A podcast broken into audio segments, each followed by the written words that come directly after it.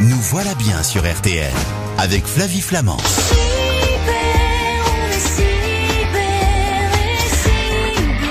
Bonjour Camille Gruyé. Bonjour. Comment allez-vous en ce samedi matin? Eh ben ça va pas mal. Bon, Un week-end qui s'annonce. Eh bien exactement, un beau week-end de Pâques. Vous êtes journaliste à Que choisir et justement on s'interroge toujours que choisir pour nos données numériques? On n'y pense pas forcément. On prend des photos, on a des films à droite, à gauche, mais on ne sait pas véritablement où les stocker. Donc là on va essayer vraiment de répondre concrètement aux questions que se posent nos auditeurs. La fameuse clé USB. Euh, c'est a priori la solution de stockage la plus évidente quand on est nul en informatique, non?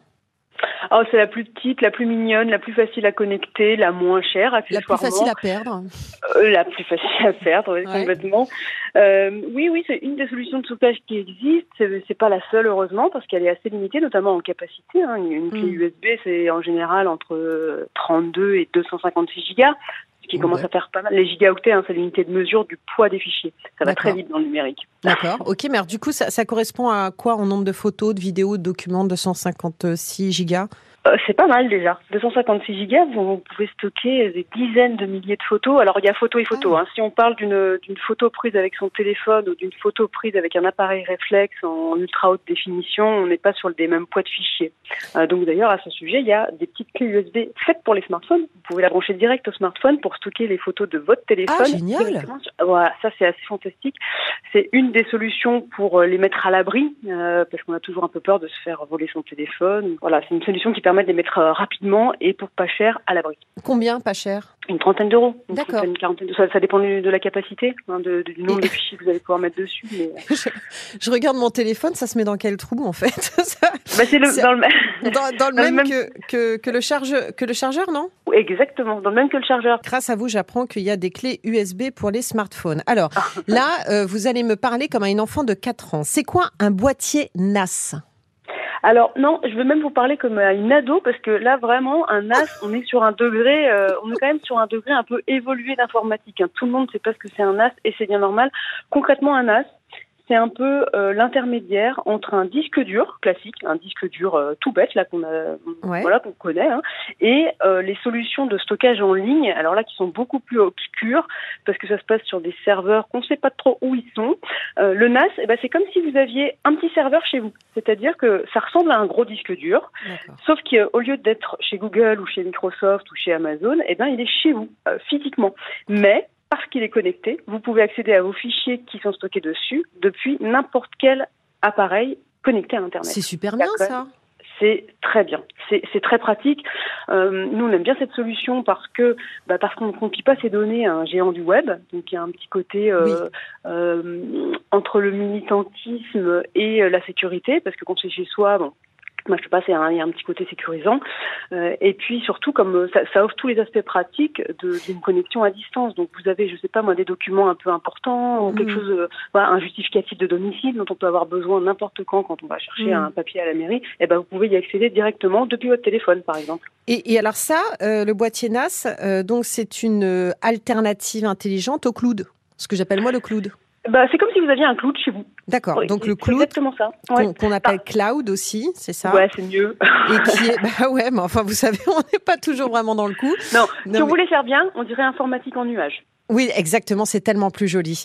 Euh, mais alors, justement, euh, le cloud ou cloud, euh, c'est ce que me propose mon, mon ordinateur, mon app- Apple, c'est ça? Alors le cloud, le concept, c'est vos données sont stockées en ligne. Après, il y a plusieurs, euh, Mais- il y a plusieurs manières de stocker ces données en ligne. Il y a Mais ça se trouve où ce truc-là en fait? Parce que moi j'ai l'impression que c'est stocké, mais je suis avec mon ordinateur. Tout à coup, est-ce que vous voulez euh, enregistrer sur le cloud? Et c'est stocké où cette histoire?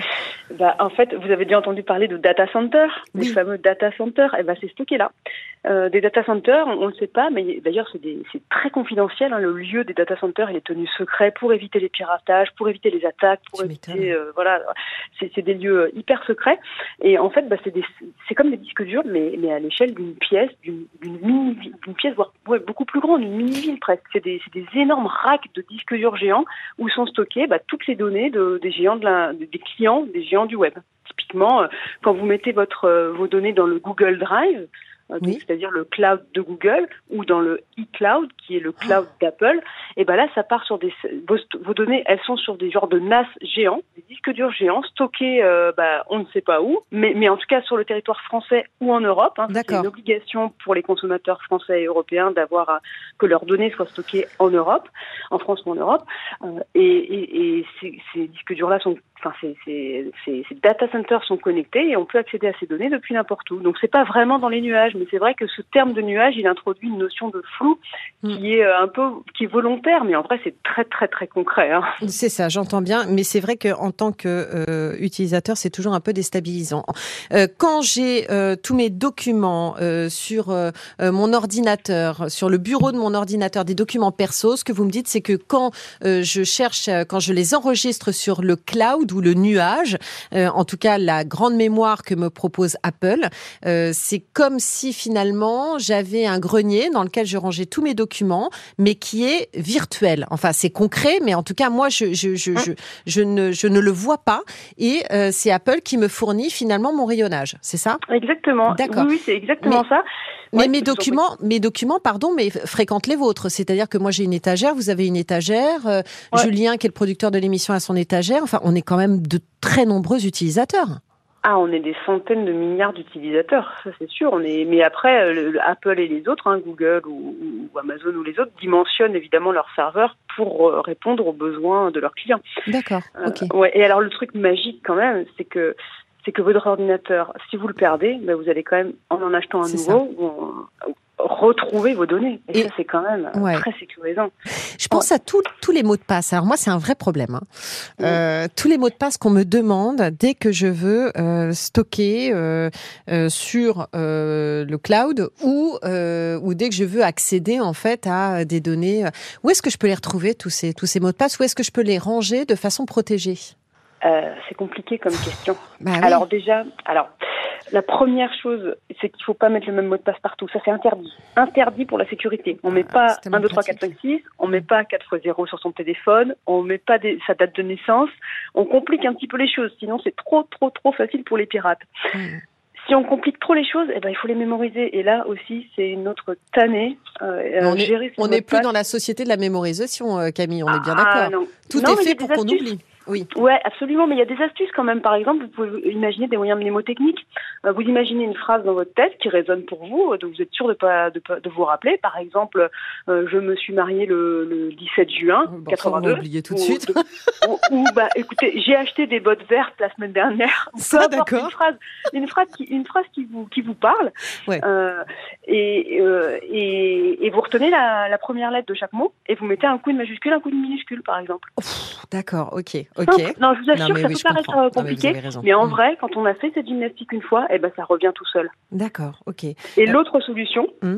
c'est de faire appel à un petit logiciel qui va vous aider aussi, euh, qui permet de stocker ces mots de passe. Alors là, ça gère tout tout seul, ça pré-remplit les champs quand ils sont vides, ça vous propose des mots de passe hyper compliqués, tout ça. Donc vous avez, vous confiez toute la gestion de vos, de vos mots de passe à un logiciel. La seule et unique condition, c'est qu'il faut que vous et vous seul vous rappeliez de votre mot de passe maître qui sera très compliqué, voilà, mais qui donnera accès à tous les autres. Voilà, donc en fait, c'est une clé qui va nous permettre d'ouvrir d'autres portes, sur encore d'autres portes. Aujourd'hui, quand même, tout est euh, sécurisé. J'ai entendu parler également de logiciels de sauvegarde en ligne qui sont payants. C'est bien ça ou pas? Exactement, c'est des, c'est des solutions bah, de cloud en fait, hein, ni plus ni moins. Euh, c'est qu'il n'y a pas que euh, Microsoft euh, et, mm. et, et, Google et, et Apple. Il y en a d'autres, Dropbox par exemple, ou d'autres qui sont moins connus comme Megapro ou PC Cloud. Il y en a, voilà, en fait il y en a plein, moins connus mais mais mais qui n'ont pas du tout à rougir de ce qu'ils proposent.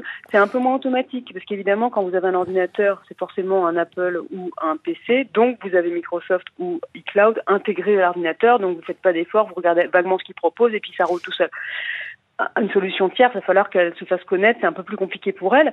Euh, mais oui, il y en a plein, elles sont payantes, mais, mais en fait, ça, ça, bah, y a un service derrière. Donc euh, oui, c'est un peu normal que ce soit payant. D'ailleurs, il y a toutes, il y a toutes proposent des versions gratuites, mais vous allez avoir très peu de stockage, hmm. donc complètement insuffisant euh, pour pour sauvegarder vos photos, pour sauvegarder tous vos documents. Alors que les versions payantes, oui, elles proposent des, des, des terras. un terra, c'est 1000 gigas. D'accord. c'est beaucoup, beaucoup. Pas mal. Ça fait vraiment pas mal de données. Et pour combien bah, faut compter entre entre 10, bah, allez, le moins cher qu'on on en a testé 12 nous et la moins chère elle coûte 5 euros par mois. Euh, donc c'est un budget qui est quand même euh, raisonnable pour ces données. Bon évidemment si on commence à compter à l'année ça commence à chiffrer un peu. Hein. Euh, la plus chère elle coûte 12 euros par mois, non 15 euros par mois même, 15 euros par mois et c'est la pire. Donc je ne vous la conseille ah bah, pas. Bon et dites-moi Camille juste pour pour pour conclure alors vous vous nous conseillez quoi? D'avoir des clés USB, d'avoir un boîtier NAS, d'aller sur le cloud ou de Très simplement, le boîtier NAS c'est super mais je le déconseille à quiconque n'est pas un peu pro de l'informatique parce que ça mérite quand même d'être paramétré. C'est un peu compliqué à gérer. Euh, le, je conseille le petit disque dur tout simple à brancher, c'est comme une clé USB, hein, euh, à brancher sur son ordi pour qui euh, a une, une, utilisation familiale dans l'informatique, qui veut mettre au chaud ses données simplement. Et puis, je conseille une solution de sauvegarde en ligne à qui a beaucoup de données et qui, et qui veut les retrouver partout tout le temps, qui, qui voyage beaucoup, qui bouge beaucoup. Très bien. Ok, merci pour tous ces conseils. Le reste de vos conseils, c'est euh, l'enquête que vous avez menée dans le magazine Que choisir actuellement au kiosque. Merci beaucoup Camille Gruyé.